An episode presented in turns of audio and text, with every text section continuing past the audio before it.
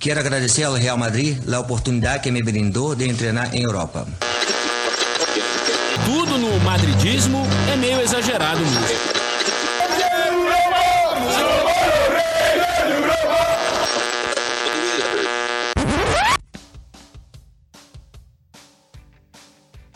Olá, fute amigos, madridistas ou não, sejam muito bem-vindos. Eu sou a Mai Camargo e esse é o Mundo Segundo os Madridistas. Hoje iremos falar sobre a gestão de Florentino Pérez, que reflete na situação atual do clube diante desse período de consequências da pandemia do coronavírus, sendo a crise financeira a principal dela. Para falar sobre esse assunto, esse tema tão importante, eu tenho aqui comigo hoje a Camille. Oi, Cá. Oi, pessoal.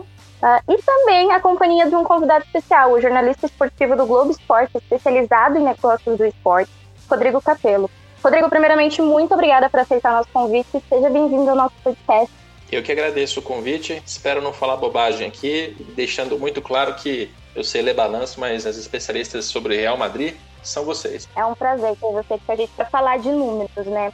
a gente pauta aí essas questões financeiras dos clubes e acaba que os comentários, o interesse sempre sai mais perto de nos períodos de transferência. E o Real Madrid, ele tem sido alvo de uma crítica forte dos madridistas por conta da falta desse investimento nas últimas janelas, investimento na prática esportiva maior em questão de quantidade de jogadores comprados. É... Eu, por que, que eu digo essa prática esportiva? Porque sempre temos que saber assimilar o que é do futebol e o que é da instituição, porque os clubes, eles são empresas que precisam manter uma gerência da sua rentabilidade. E esse é um ponto muito importante a ser trabalhado quando o torcedor vai analisar o, o que o time tem oferecido, que não comprou, porque vendeu é, os direitos de transmissão, o que está, como está fechando o balanço do ano para poder pagar funcionário que inclui com certeza jogador e técnico. São as estrelas do, da, da prática. E esse é um ponto muito interessante para a gente trazer agora, porque temos aí diversos clubes no mundo passando por dificuldades geradas em consequência da Covid, da pandemia. E aí recai a pergunta no panorama mais geral, para a gente começar. Qual é o ponto de partida para um clube conseguir estabilizar durante um período como esse? Olha, a receita é mais ou menos a mesma, né? E aí eu estou falando de receita como se fosse uma receita de bolo, não, não em receitas. A gente vai falar bastante sobre dinheiro aqui. Mas é, vai perder dinheiro, sim, vai deixar de arrecadar alguma coisa, tem que acertar as despesas, economizar onde dá, entrar em acordos com, com os jogadores para redução salarial, mesmo que seja temporária, é, renegociar prazos para pagamento de dívidas com credores, com prestadores de serviço, compra de material, etc. E passar por, esse, por essa turbulência, que não é um problema do futebol, do mercado do futebol. Não é que o Real Madrid está em crise ou que qualquer outro clube está em crise é, intrinsecamente. É mais um momento que a gente não sabe exatamente quanto tempo vai durar. Pode ser que leve um ano, dois, três, não sei. Depende de segurança sanitária, vacina, volta do público ao estádio, para a gente voltar mais ou menos ao que a gente tinha antes. É, e aí os clubes estão, cada um, cada um se apertando de algum jeito. É importante de, de lembrar também que a natureza do negócio futebol não é, é, uma natureza de fazer poupança, de guardar dinheiro, ter aplicações, né, ter um caixa muito parrudo. Mesmo o Real Madrid, a gente está falando de um dos clubes mais mais ricos do planeta, né, em termos de, de, arrecadação, ele gasta tudo que ele arrecada, porque ele quer resultado esportivo. O objetivo é esse. Né? Então, o Real Madrid, assim como todos os outros clubes do mundo, está passando por dificuldades financeiras. Talvez não sejam tão, tão chamativas quanto a do Barcelona, que, né, que a gente está tá vendo agora a imprensa espanhola acompanhar mais de perto, mas também tem seus problemas. Sim, você citou o Barcelona, que é um, é um, um ponto aí para a gente fazer um comparativo, né? Obviamente, por ser nosso principal rival. É, Camille, você que acompanha bastante, você que gosta de falar sobre, fala pra gente, como que a gente pode comparar esse Barcelona e esse Real Madrid de hoje, trazendo lá de, do passado, de quando o Florentino assumiu o Real Madrid, com essa questão mais gerencial. Quando o Florentino assumiu o Real Madrid lá em 2002, era uma situação um pouquinho parecida com a do Barcelona atual, né? O clube tinha muitas dívidas e não tinha quase que nenhum planejamento financeiro, então ele teve que começar tudo ali de novo, né? Do início. É claro que levou algum tempo para colocar a casa em ordem, também fez alguns altos investimentos, é, contratando jogadores como Figo, como Zidane, justamente para não só alavancar o Real Madrid é, nas competições, mas também com isso trazer receita para o clube, né? Já que a vinda deles nos deu muito dinheiro com venda de camisa, etc. Sim, esse foi o ponto principal de exploração do Florentino. A gente vê que ele usou da, da prática esportiva para explorar esse mercado financeiro, tanto que expandiu muito para a Ásia. Né? A gente vê o Real Madrid é um dos principais clubes na, na divisão dentro do continente.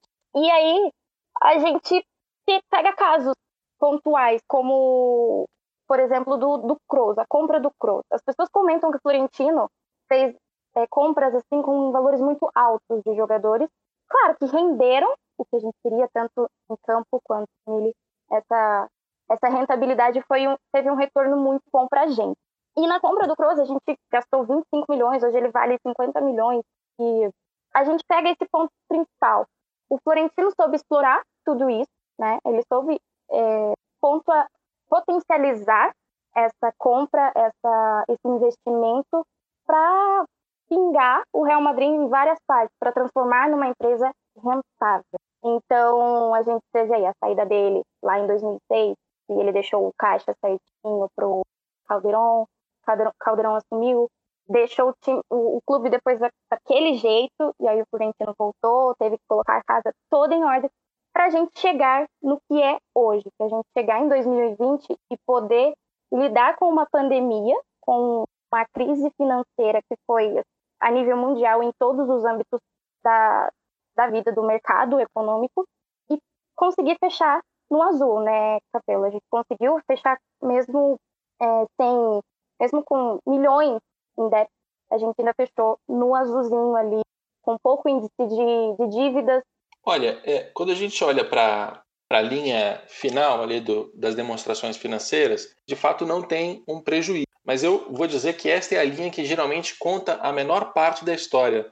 É, e é até um contrassenso, porque quando tem as notícias, né, não só na imprensa brasileira, mas também na espanhola, já vi, você tem sempre um foco muito grande ali, ah, deu prejuízo, deu lucro. E no caso do Real Madrid, não deu prejuízo, mas tem algumas, algumas coisas razoavelmente preocupantes. Porque imagina, você está num período de pandemia. Nesse período de pandemia, o Real Madrid ele perdeu a arrecadação, e de várias maneiras, porque é, eu estou até lendo aqui o, o relatório anual que eles publicaram recentemente, eles contam lá que 25% das, dos tickets, ticket seasons tiveram que ser é, é, devolvidos, né? Afinal, as pessoas não puderam participar, não puderam ir ao estádio no meio da pandemia. A, a loja do Santiago Bernabéu estava fechada, é, vendas de produtos caíram, teve dificuldade com o patrocinador, teve mudança de de televisão. Então, você tem várias fontes de receita que vão vão apertando. Aí, quando falta dinheiro, o que, que você faz? Você economiza mas ao mesmo tempo não dá para economizar demais. Você não consegue baixar o custo tanto quanto a receita está caindo. Aí você vai atrás de dinheiro emprestado. Um dos pontos que talvez seja mais preocupante para esse Real Madrid é que a quantidade de dinheiro que deve para bancos aumentou consideravelmente. A gente pode recortar isso aqui em curto prazo e longo prazo. Curto prazo é aquilo que tem vencimento em até um ano. E nesse caso, o Real Madrid ele fechou o exercício fiscal de 2019, 30 de junho de 2019, com 108 milhões de euros devidos para instituições financeiras, e ele chega ao fim de 2020, um ano depois, com 204. Então ele, ele dobrou essa, essa dívida com bancos, tratando apenas de curto prazo. Quando você olha para o longo prazo, ele passou de 66 para 329. Então, veja, tem aqui um movimento inteligente que é eu preciso pegar dinheiro emprestado, eu vou pegar um dinheiro emprestado que vai, vou precisar pagar mais lá na frente. Não vou precisar pagar agora. Você tem que esticar esse pagamento porque a pandemia ainda está aí. Mas e, e, também mostra, claro, isso é uma virtude, porque mostra que o Real Madrid tinha credibilidade e capacidade de chegar no mercado financeiro e pegar dinheiro emprestado. Mas tem que pagar, né? Dívida é dívida. Então, quando vocês falam sobre contratação de jogador, por que que talvez nesses próximos meses e, e anos o Real Madrid precise contratar menos, porque ele tem uma outra dívida ali que ele não estava acostumado, que ele não tinha que pagar, agora ele tem. É, essa, dívida bancária é uma, uma questão importante. Sim, a gente tem essa questão muito pautada, né? Do Cobra, o Florentino moveu, até mesmo recai sobre o Zidane. O Zidane não está querendo contratar, o Zidane quer manter o mesmo time para o resto da vida, mas ninguém olha para esse parâmetro, né? E aí vem essa questão da redução muitos clubes adotaram é, redução de salário, de salário desde jogador a, a funcionários, ou reduziu de jogador para poder continuar pagando de outros funcionários, porque uma, o clube é uma instituição, então ele tem gente de limpeza, tem fisioterapeuta, tem de tudo, né? E tem muito dessa questão, todo mundo olha por alto, ah, ok, reduziu 10%, mas o quanto isso realmente é, bate de acordo com a receita que ainda é necessária ter para se manter. Florentino até falou sobre isso na Assembleia, né? Ele explicou que não podia prejudicar os demais funcionários do clube que dependiam do salário dali para manter as suas famílias e que não seria justo, porque sem eles o Real Madrid não funciona. E aí, para o torcedor que não, não tem muita essa visão interna, é um pouco complicado entender. Ah, mas por que, que não contratou o Mbappé ou não trouxe Neymar? Enfim, são muitas questões. E é importante o torcedor é, ter esse entendimento sobre as finanças do clube, porque ajuda a entender e a, a medir, né, a dosar um pouco da expectativa em relação a presente e a futuro. Quando a gente olha aqui para futebol brasileiro, a gente encontra clubes que são muito endividados, né, algumas situações é, de crise flagrante, né? Olha para Cruzeiro, Botafogo, Vasco e tal. É, e aqui a gente ainda tem uma cobertura de imprensa que é um pouco mais abrangente, um pouco mais é, profunda. Né? Quando a gente trata de finanças do Real Madrid ou de clubes europeus, eu mesmo fiz o primeiro texto da minha vida baseado no balanço, embora eu já tinha lido balanços antes, mas nunca tinha feito um texto, separado os números, feito os gráficos e tal. Fiz agora em 2021 com o Barcelona, porque tem uma curiosidade em relação à crise que eles estão sendo acusados lá na Espanha mas a cobertura de fato não existe. Quando a gente ouve falar em Real Madrid, é sempre, ah, tá no topo da, da lista de faturamento, ah, tá contratando, contratando tantos jogadores e, e, tem, tem capacidade de investimento. A, a noção que se tem de Real Madrid é sempre de um clube rico. E, na verdade, é muito melhor quando o torcedor ele se interessa e entende um pouco mais sobre, sobre a situação, porque ele vai ajustar a expectativa dele em relação ao que dá para fazer, o que não dá para fazer, ao momento. É construtivo. Com toda certeza. Exatamente. É esse, por exemplo, você citou aí, né? Quando bate o olho, pensa no Real Madrid somente na parte da riqueza. Aí ninguém olha para o lado que nesses 20 anos, nos últimos 20 anos, o clube fechou oito vezes com, em valor negativo quanto a dívidas. Oito vezes, oito temporadas fechando sem rentabilidade.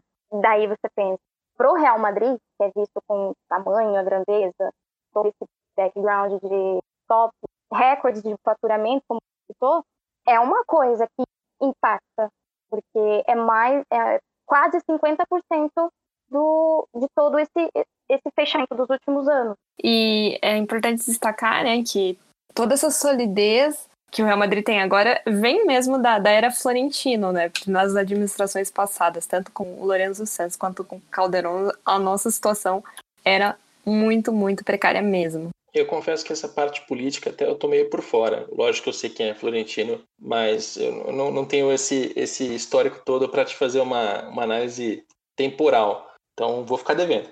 Não tem problema. A gente faz essa troca. Você fala os números e a gente fala sobre a política, sua situação. E a gente tem uma exemplificação em mais ou menos de, de erros um pouco pontuais de gestão. E a gente pode falar do Real Madrid, por exemplo, que é a situação do Bale. O Bale, depois de um tempo, de um, ele foi lá, no retrospecto, ele vale, custou 100 milhões para os cofres do Real Madrid. E aí veio, rendeu, chegou um certo tempo, desistiu da vida, desistiu da carreira, sentou no banco e nunca mais quis sair. Viveu de lesões tudo mais, é todo esse contexto que o madridista já sabe. E aí o que aconteceu? Na época de pandemia, Real Madrid precisava fazer de jogadores, precisava tirar ele do seu elenco por inúmeras questões, e aí veio propostas de clubes como o Tottenham, foi quem levou. Como que o Bale foi? O Bale acabou indo para o Tottenham por empréstimo e o Real Madrid ainda paga o valor do salário dele. São questões assim que sem planejamento, que é uma coisa que a gente nunca não está acostumado com o Real Madrid, acabam acontecendo. Você não, não, não tem lucro, não tem esse giro da rentabilidade. E, e vem cá, vocês tratam o Bale como uma. É, como talvez um injustiçado, ou, ou, vocês dão razão ao Real Madrid e não era para ele ter jogado mesmo? Porque sempre me chamou muita atenção o Bale. Eu nem pesquisei, mas foi uma compra de 100 milhões de euros. Eu lembro desse número redondinho. Foi um recorde na época, né? Ele foi contratado o quê? 2013 por aí? Sim, 2013. E para vocês, o que que, o que que significou esse Bale no banco? Eu, eu, sempre fiquei com um pouco de pena, assim, um cara tão caro e que joga evidentemente bem, fez um gol de bicicleta que ficou marcado, né? Mas no geral, o que vocês pensam sobre o Bale? É bom ter essa troca porque vocês são as, maiores fãs de Real Madrid. Né? Então, se a gente pega de um panorama geral, Rodrigo, como torcedor, a gente pensa é, primeiramente no clube, né? Você vê um jogador que significou tanto pra gente, anos de, de glória, e de repente jogar a toalha como ele jogou, é, sucumbir às suas lesões, não ter vontade nenhuma de entrar em campo, é, vir com esse histórico todo de polêmicas, então pesa um pouco pra gente, pra esse, esse lado torcedor. Mas aí você também já pega um outro contexto, é o que foi que aconteceu com o jogador, o que foi que gerou isso para ele? Foi dele mesmo? Ou foi alguma coisa interna do clube que a gente não pode dizer com certeza o que foi que aconteceu? Porque a gente lembra, a, a mídia sempre solta, né? Espanhol, faz a cobertura de Madrid, que o, o Bale queria sair, mas o Florentino não deixou, que o Zidane queria que o Bale saísse, mas não o Cristiano. Então, tem toda essa, essa coisa mais de fofoca e a gente não consegue centralizar um ponto de se foi mesmo o jogador ou se foi o clube ou se foi o conjunto. E aí fica a visão muito pessoal quanto ao sentimento do torcedor. Eu posso dizer por mim, mas que eu acredito que foi um pouco dos dois. Eu vejo que o Real Madrid chegou a, a pecar quanto a ele nessa questão da venda, do, de como é, transferir para outro clube, porque eu penso muito por esse lado.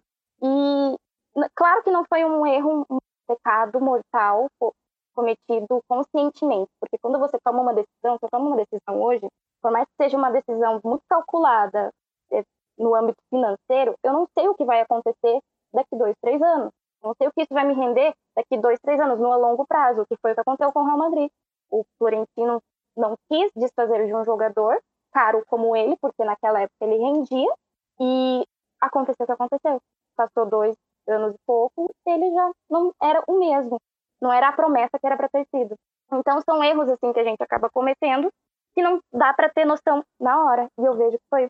Não, concordo com a Mai. Eu acho que o Bale assim foi, foi um cara que que deu super certo, né, no momento que ele tinha que dar, e que aos poucos, infelizmente, ele foi meio que se acomodando, né, ali, porque para ele tava muito bom, né, ficar no banco de reservas, porque o salário ah, dele, enfim. É cabe, cabe. O dinheiro, o dinheiro sim, mas um cara desse, desse nível de alto rendimento não tá satisfeito em ficar no banco, né? Mas aí, tipo, e aí, como a mãe falou, não dá para saber o que de fato aconteceu. Acho que pesou um pouco dos dois lados, né? Essas questões internas. É lamentável pelo jogador que é, e é isso, né? Agora tá lá no Tottenham. Vocês estão falando de investimento em jogador. Posso fazer uma, uma pergunta para testar os, o feeling de vocês em relação a investimentos? Manda.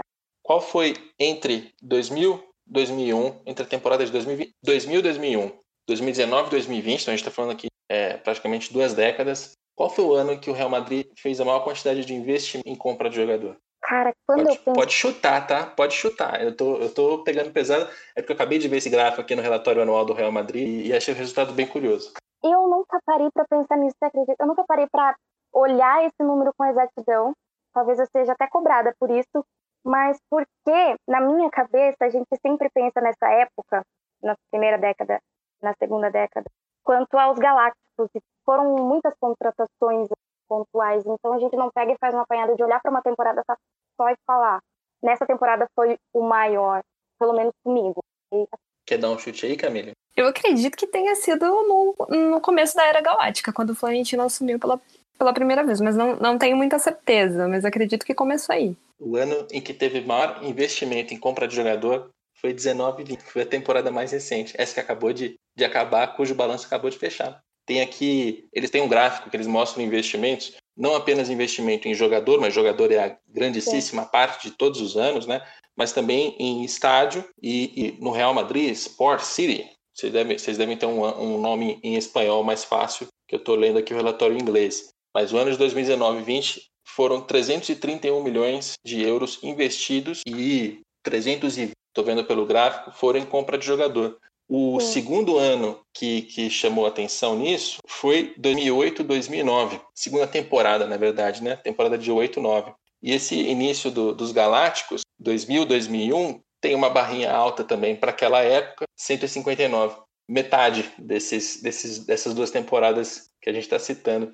Curioso isso, né? Porque ah, que é muito fácil de explicar quando a gente lembra que o negócio do futebol ele vai aumentando, né? As receitas do Real Madrid elas aumentaram absolutamente nesse período. Então é natural. Quanto mais ele arrecade hoje, mais ele possa uh, investir na, na, contratação de jogadores, né? E esse investimento ele é feito com aquela sobra, entre aspas, né? Depois que você paga todas as suas despesas, o excedente você pode fazer investimento. Mas é, é curioso como em muitas temporadas recentes, os torcedores passaram, talvez até insatisfeitos com falta de investimento, e os anos em que mais teve investimento foram os mais recentes. Eu vou, eu vou deixar esses gráficos com vocês e apontar onde está no, no relatório ali para vocês se divertirem.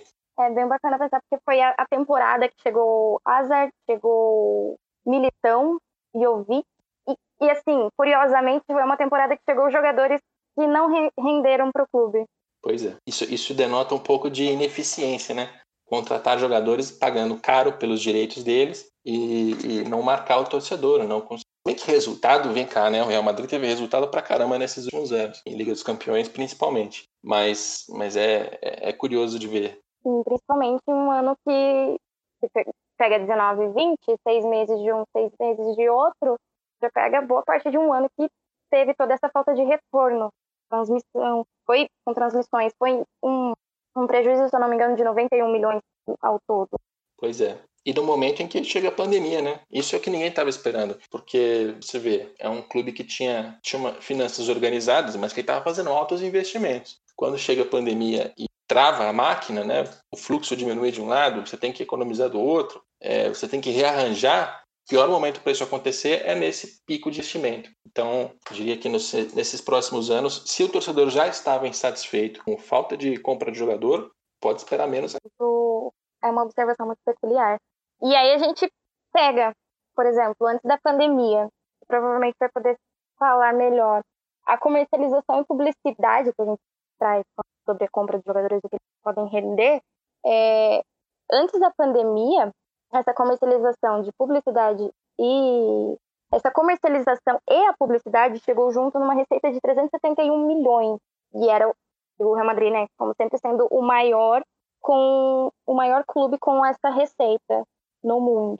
E aí, muito por conta da, da gestão consciente do Florentino. E aí pega nesse, nesse ponto de gastar e não ter o resultado esperado, não só com ganho o que acabou para o Real Madrid fazendo uma junção completa de 2018 para cá. Pois é, essa parte comercial é muito interessante, porque o Real Madrid, sendo um clube é, com alcance internacional, então as pessoas assistem La Liga e assistem Real Madrid no mundo todo, fica mais fácil de conseguir patrocinadores maiores e patrocinadores de outros lugares. É uma limitação, por exemplo, que a gente tem no futebol brasileiro. A gente aqui, em termos de patrocínio, vai muito mal, mas é porque, além de, de uma, um certo desgosto ali do torcedor com o futebol brasileiro, além do mercado publicitário não confiar, não botar dinheiro, você tem um alcance que está limitado a no máximo as nossas fronteiras, e eu diria que nem nacional de fato o nosso futebol é. Tem vários lugares que a gente não está acompanhando futebol de, de verdade. Real Madrid não, Real Madrid ele passa no mundo todo e aí facilita nesse trabalho comercial. E é aí que está a principal vantagem do Real Madrid em relação a adversários locais que disputam a La Liga. Você, você citou alguns números, eu vou até quebrar aqui alguns números para a gente ter uma ideia na, em patrocínios e licenciamentos apenas, né, sem considerar outras receitas da área comercial, em patrocínio, ou seja, a marca que está na camisa, patrocinadores que aparecem no backdrop, patrocinador que está tá presente ali de alguma maneira, em 2020, né, fechando sempre o balanço em junho, 30 de junho, 2020 fechou com 261 milhões de euros arrecadados. No ano anterior, 19, 241. Então você vê, até aumentou 20 milhões entre uma temporada e outra, mesmo com esse início de pandemia, né? Porque junho de 2020 a gente está falando já de alguns meses com, com, paralisação e com dificuldade. Então o Real Madrid tinha uma expectativa, inclusive, de ser maior do que isso. Mas ele conseguiu até crescer um pouco. Quando você olha para é, receita com vendas de lojas, né, materiais esportivos vendidos em lojas, não só materiais esportivos, mas qualquer tipo de produto, foram 23 milhões em 20 e 24 em 19. Então, nesse caso, deu uma queda natural. Teve que fechar a loja, não tinha como vender produto. Mas esses números aqui são absurdos. O que o Real Madrid faz, venda de produto em loja, só sem considerar patrocínio, já é maior do que toda a área comercial de vários clubes brasileiros que, que a galera trata como um clube grande. Então, é, é impressionante esses, esses números aqui. E aí o ponto que eu trago para você, que foi dessa que a gente está batendo na tecla aqui, dessa gestão do Florentino, como ele transformou o Real Madrid numa marca que se vende sozinha. É, vender sozinho talvez seja um, um, um exagero. Também tem uma máquina comercial por trás ali com diretores e com profissionais muito bem remunerados. Mas, de fato, e, aí, e é um projeto de longo prazo, né? Não tem como, como falar de um ano só. Desde os Galácticos, o Real Madrid é um assunto está no topo da, do interesse do torcedor do mundo todo, né? Então, realmente, não tem como, como desabonar. Vocês são fãs do, do Florentino, né? Já, já percebi. Sim. Eu acredito que não tem como não ser, sabe, Rodrigo? Porque a gestão dele para o clube foi uma gestão, assim, é uma gestão muito, muito boa, é uma gestão segura. A gente tem a segurança com ele no, na presidência. Sim, até é triste pensar que um dia ele vai sair da presidência, né? Porque o que eu sempre falo, o Florentino, ele, ele não. Ele, ele dá aula de como administra, né? Um clube. É, é uma, uma referência a ser seguida. É, eu, eu sou pessimista, né? Vocês me acompanham, vocês sabem que eu sou chato. Teria cuidado, assim, porque e quando a gente olha para a história de vários clubes de futebol, em vários lugares você vai ter um dirigente que teve um, um período de brilhantismo, de estar à frente dos outros, de ideias de vanguarda, de boa administração, mas é, ainda mais tratando-se de uma associação civil, como é o caso do Real Madrid, como é de todos os nossos clubes brasileiros, as, é, acontece com frequência de esse mesmo dirigente chegar a uma nova etapa, um novo estágio de futebol em termos de administração, e ele já não está mais apto para aquilo.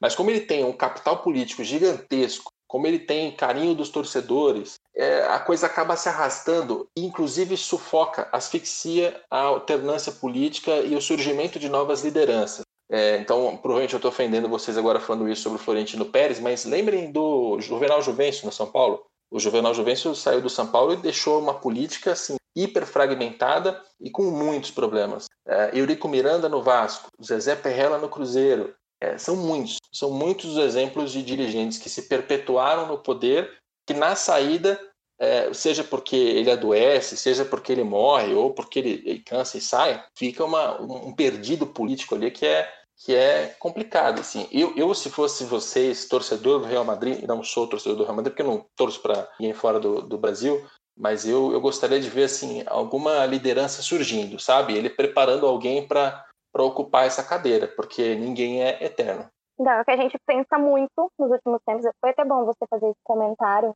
que a gente passa a olhar por outra perspectiva. É sempre bom, principalmente essa troca. Eu sei é, para a Camille, mas eu sempre gosto de ter essa troca de informações porque a gente olha para outras perspectivas. E é como Sim. eu digo, quando nós, quanto a torcedores, pensamos, pensa sempre no bonito, olha diretamente com a paixão, mas a gente tem que ter aquele feeling para ver da outra, do outro horizonte. E aí você citou essa questão de o Florentino, como ele vai sair, eu estava pensando, o, a gente tem o Real Madrid hoje, né, com todo esse, com esse déficit que teve em 2020, seguro ainda. Tem o, a reforma do Bernabeu, milhões, e a gente paga daqui dois anos, começa a pagar dois anos, né? Sim, é, começa em 2023, né? Daqui dois anos a gente começa a pagar ele, então até lá a gente tem dois anos para trabalhar essa poder pagar o empréstimo, perfeito. E aí, desse meio tempo, tem aí a reeleição, que está para vir. Então, foi ainda se Florentino Pérez está preparando alguém para ocupar o seu lugar ou se ele está deixando uma cartilha aí para o próximo presidente seguir. Não obrigatoriamente, porque eu acredito que a pessoa que for assumir vai, provavelmente, se for seguir o que ele diz, pode querer mudar alguma coisa, porque sempre chega alguém com novidade. E, é, e a gente tem que ter muito esse pé nesse pensamento, igual você disse, pensar na saída. Pode ser repentina ou não. E lembrando que na política do Real Madrid, ocupar a presidência não é apenas uma questão de vontade, né? Florentino Pérez ele também é, continua no, no, poder e ocupando a presidência porque tem lá um patrimônio pessoal com X tantas vezes, eu não lembro exatamente da regra, mas você tem uma regra para a eleição de presidente no Real Madrid que o presidente precisa ter um patrimônio pessoal com um tal número que habilite ele a ficar lá. Então é uma associação civil com quadro social, com votação, mas tem aí uma, um impeditivo, né? Algo que, que reduz ali a, as possibilidades. Não é qualquer um que pode assumir a presidência do Real Madrid. Isso é um fato. Ele até falou, uma, uma vez eu vi uma entrevista dele de 2014 para o A Sexta, ele falou sobre, sobre isso, né? Quando ele foi questionado. Ah, quanto o senhor teve que dar para ser presidente, é, né? Um voucher no valor para ser presidente do Ele falou que, que teve que sim entregar um valor X e que é uma política do clube, então por isso que é um pouco difícil que qualquer pessoa chegue e fale, ah, eu vou ser presidente do Real Madrid. Não é, não é exatamente tão simples assim. Pois é. E posso acrescentar só uma coisinha? Porque senão o nosso ouvinte vai, vai achar que a gente está doido aqui. É, a Mai tem, tem falado sobre uma, um prejuízo de 91 milhões. Mas do que eu entendi aqui do, do balanço financeiro do Real Madrid, 91 milhões é a diferença que eles perderam, mas não é exatamente um prejuízo, porque quando você olha na parte contábil, não teve prejuízo. O Real Madrid está com um lucrinho ali de 300 e poucos mil, mil euros. Só para diferenciar, diferenciar isso, o nosso outro ficar inteirado. Não achar que a gente está pobre. E aí a gente tem, eu tenho um ponto aqui, que é pelo que eu queria que você comentasse para gente.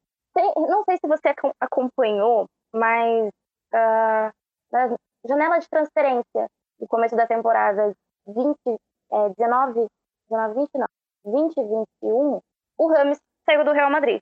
Foi, o Rames foi um, basicamente no final ali dele de Real Madrid, foi mais ou menos igual o Bale, tirando o carro da época, jogando, seria sendo também mal utilizado pelo Zidane, todo o contexto geral. E saiu em veículos que ele estaria saindo por 20 milhões para o Everton, né? Era o valor que pagaria, seria pago nele. Porém, em, não há registros deste valor no site que a gente pode acompanhar, Transfer Market, sites que pessoas confiam, não há valor. Ele é, tem essa questão de que ele saiu de graça. Olha, honestamente não sei dizer. Estou até pesquisando aqui no, no relatório financeiro para ver se eles têm aqui uma lista de jogadores vendidos, valores. É, mesmo sendo um balanço de 2020, talvez tivesse alguma coisa sobre eventos subsequentes, mas eu não tô, não estou encontrando, então vou, vou ficar devendo essa resposta. É, eu mencionei essa questão também, a do Bale, porque são questões que eu vejo que é, são além da prática, né? A gente pega o contexto que o jogador está saindo, mas são questões é, vão além da prática, remetem a, ao financeiro, porque você, por exemplo, o Rames ele custou 80 milhões para o clube, e aí ele sai de graça. O Bale foi 100 milhões emprestado, sendo que o Real Madrid paga parte dos seus salários, nesse contexto geral de, de pandemia, que é quando você precisa reduzir os seus gastos. Então, por isso que eu comentei, porque são situações que a gente tem que parar e, e, e comentar. Entrando naquele ponto que você disse, que você tocou a gente sobre gostar tanto da, da, da gestão do Florentino, achar que é uma gestão perfeita. O que não é. A gente tem que trazer para o torcedor há essas questões que são pontuais é, de erros conscientes ou inconscientes também. O Rames, eu já vejo que, diferentemente do Bale, é um erro consciente. É, eu, eu, vou te falar que eu tenho a, a, memória que eu tenho do Rames Rodrigues é a da Copa.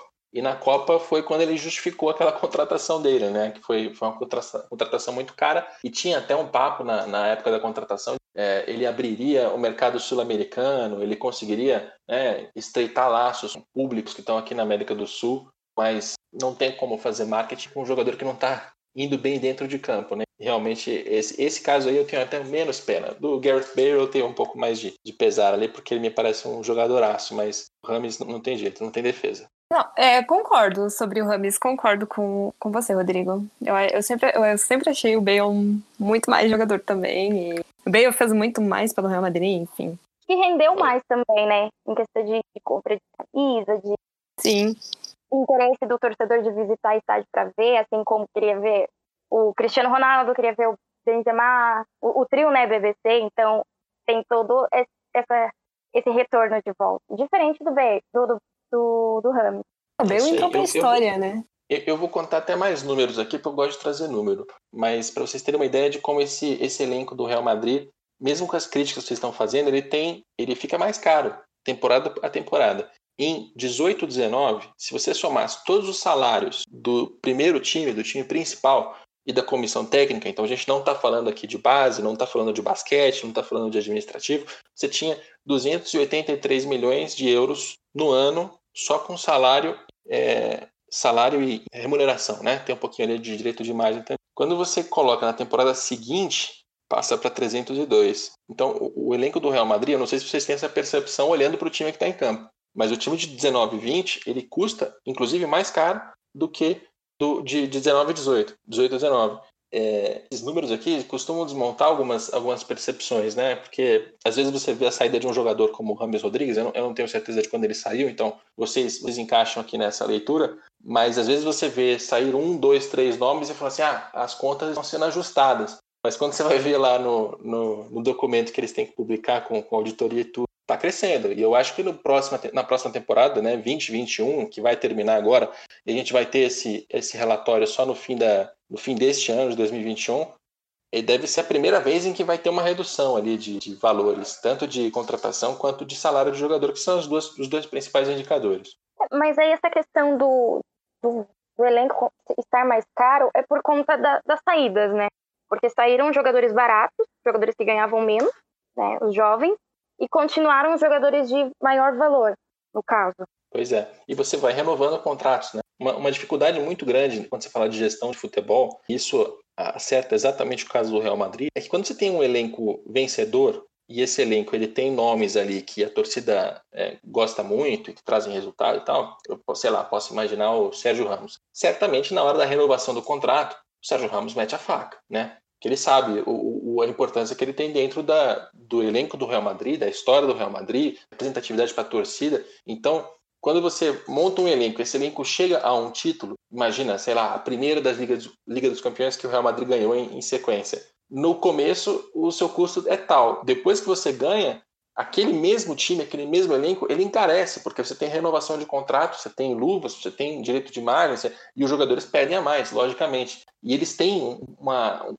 uma capacidade de barganhar com o dirigente que está favorável a eles, afinal acabaram de ser campeões quando você passa por três seguidos, né, três títulos continentais seguidos, certamente isso faz isso faz toda a diferença nesse tipo de número aqui. É, é normal que isso aconteça e geralmente o clube nessa gestão ele precisa abrir mão de alguns nomes e ir diminuindo, reduzindo, ou, ou ele vai para o tudo ou nada e divida tal. É, não, tem, não tem nenhum sinal aqui de irresponsabilidade na leitura superficial que eu faço aqui do balanço, né? leitura rápida, mas mas esse, esse, esse aumento, esse inchaço, ele é, ele é visível. Sim, aí a gente lembra da questão lá em 2018, frente, quando o Cristiano saiu, né? O, o contexto da saída dele. Três seguidas, ídolo do clube, fez muita coisa no clube, então queria, disse que queria um, um reconhecimento maior, né? Solicitou um aumento de salário, um valor que o Real Madrid não é acostumado a pagar, nunca foi, né? O Florentino nunca pautou um valor extremo e também quanto à questão de renovação de contrato.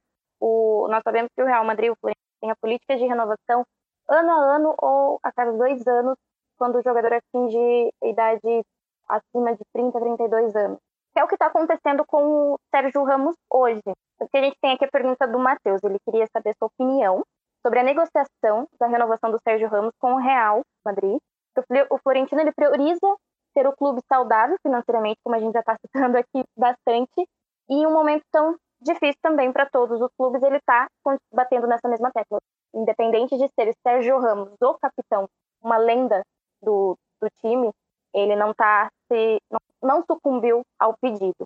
E ele quer saber qual a sua, sua opinião sobre isso, se acha que o Florentino deveria aceitar as exigências de um ídolo, mesmo sendo caras para esse panorama que a gente está vivendo. Olha, eu até já comecei meio que a responder isso, né, nessa fala anterior em relação à, à manutenção dos, dos, ídolos. E eu acho o que é, é mais interessante você entender como é que é a mecânica, né? O Sérgio Ramos, ele tem todos os argumentos do mundo para o salário que ele quiser do Real Madrid. E ele tem força para fazer essa negociação. Então é muito difícil estar na pele do dirigente nesse momento. É, mas, no contexto de pandemia, no contexto de dificuldade, de algumas perdas que a gente já explicou, de fato, ele tem que fazer uma concessão também, o Sérgio Ramos, né? E eu acho que não é interesse dele sair do Real Madrid. Então, é difícil, é muito difícil. Eu, eu não, não tenho conhecimento suficiente para formar uma opinião e dizer, não, entrega o que ele quiser porque o Sérgio Ramos vale. Não sei. A parte de futebol, vocês que me dizem. Mas, mas nesse embate, eu tendo a ficar um pouco mais ao lado do dirigente quando ele aperta um pouco mais a conta, porque se ele fizer isso com um, aí vai ter que fazer com outro, vai ter que fazer com outro, aí a coisa sai do controle e daqui a dois ou três anos ele está endividado, tendo problema na justiça e não podendo contratar jogador. E isso vai colocar em risco a instituição, que para o torcedor é o que mais interessa. Então, eu acho que esses embates eles são saudáveis, tem que acontecer. Eu tendo a ficar um pouco mais ao lado do, do dirigente, é, desde que o dirigente queira, claro, manter o clube saudável, né? Porque tem muita gente fazendo loucura aí que aí eu não tô, não tô do lado, não. Sim, eu concordo com você, Rodrigo. É, eu acho que o Florentino tá certíssimo em manter essa política, porque tem que pensar muito mais no clube, é lógico. O Ramos é um ídolo, fez muita coisa, né? Uma décima, gol ali no último minuto, nós nunca vamos esquecer e tudo que ele representa para o Real Madrid.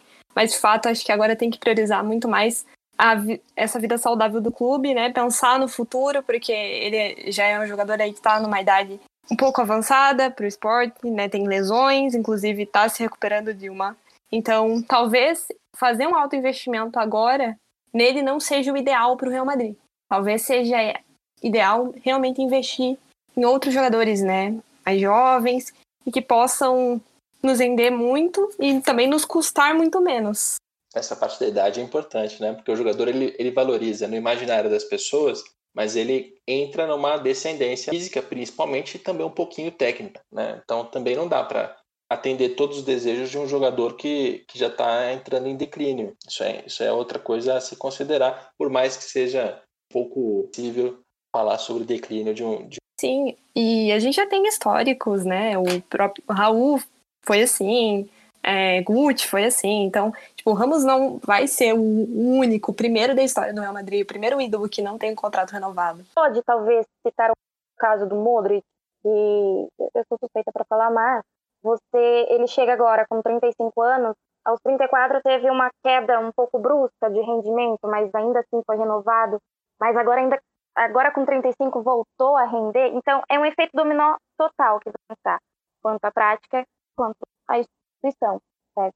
É isso aí. Eu não, eu não vou arriscar falar uma palavra sobre Modric, porque eu já vi a Mai muito, muito brava nas redes sociais quando trata desse assunto, então não vou arriscar não. Não, eu não, eu não, eu, eu fico brava quando são injustos. tipo a bola de ouro, quando toca nesse assunto. É, não, eu, eu, não vou falar de Modric hoje, não. Eu tô, tô fora desse assunto. A questão do, da bola de ouro, família, é, é outro ponto. Mas, enfim. Rodrigo, eu vou te comprometer um pouco Ixi. aqui com a torcida madridista. Você falou aí, você falou bastante da questão de números, deu uma aula pra gente aí sobre como entender um pouco melhor, o que é muito interessante. É, a gente falou também um pouco, contextualizou a questão da nossa visão de torcedor e também um pouco além quanto ao Florentino. E eu quero saber, eu quero te perguntar, começar a... Queria que você pontuasse, se você soubesse, se lembrar, vendo os gráficos aí também, pontuar um erro que você considera absurdo em questão de gestão, você conseguir trazer isso para o lado do Real Madrid. Puxa, eu, eu adoraria, porque o meu trabalho é apontar erros, né? É, é fazer crise, não é, é só ficar bem. Mas eu, eu, assim, eu não consigo lembrar de algo é, grosseiro. E aí é muito mais pela minha falta de dedicação à cobertura de futebol internacional do que por não ter havido. Eu não estou dizendo aqui que a administração é perfeita e eu não, não lembro porque ela é perfeita. Então, não lembro porque eu não, não sei mesmo. Então, mais uma vez, estou te dando uma resposta meio inútil aqui, mas é porque eu prefiro, prefiro assumir que eu não acompanhei o suficiente a ponto de ter a propriedade de fazer uma, uma crítica em relação ao erro do que, do que falar alguma, alguma bobagem. Eu, eu vou até devolver isso com uma, uma provocação a vocês, porque quando a gente olha para essa administração de clube de futebol e olha para futebol internacional, você tem claramente clubes com perfis diferentes, com naturezas de negócios diferentes, clubes que têm objetivos e meios para chegar que são diferentes. O que eu quero dizer? Quando a gente tratou lá do, do Chelsea, o Roman Abramovich, claramente era um bilionário russo colocando dinheiro deslocadamente, contratando jogadores, buscando desempenho, mas ele estava tentando isso por meio da compra de jogadores. Ponto. Quando você olha para o Barcelona, que vocês agora vão querer me matar, mas o Barcelona não hoje, ele perdeu um pouco disso, mas até alguns anos atrás ele era referência na formação dos jogadores, La Masia, a base, aquele jeito de jogar mais que um clube, né? Guardiola, Messi, Iniesta, Xavi, etc, etc.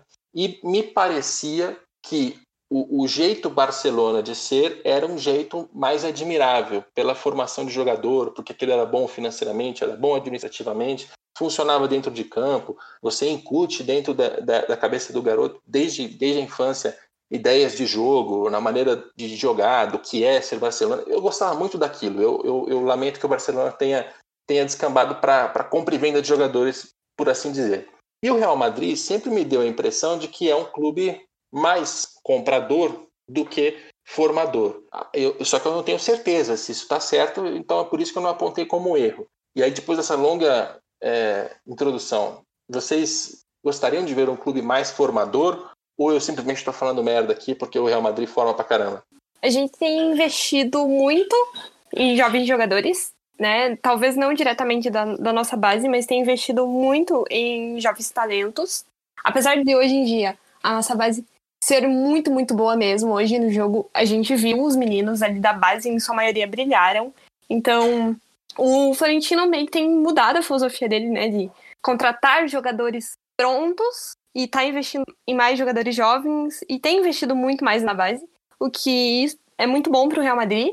Então, realmente, acho que em alguns anos atrás a gente tinha um pouco mais essa política de comprar jogadores prontos, mas eu acho que agora ele demonstrou que ele mudou um pouquinho essa visão com a chegada do Rodrigo, do Vini, do Renier. E isso ainda, assim, o palavreado que eu ouvi esses dias de dirigência aqui no Brasil chama de meia confecção. E por meia confecção nem chega a comprar o jogador com 17, mas é você, assim, não é que o garoto já já tá no clube desde os 10, 11 anos de idade, mas você vai buscar ele quando ele tem 15, 16, 17, já está em outro clube e você puxa ele para sua base. Isso é que se chama de meia confecção aqui no futebol brasileiro.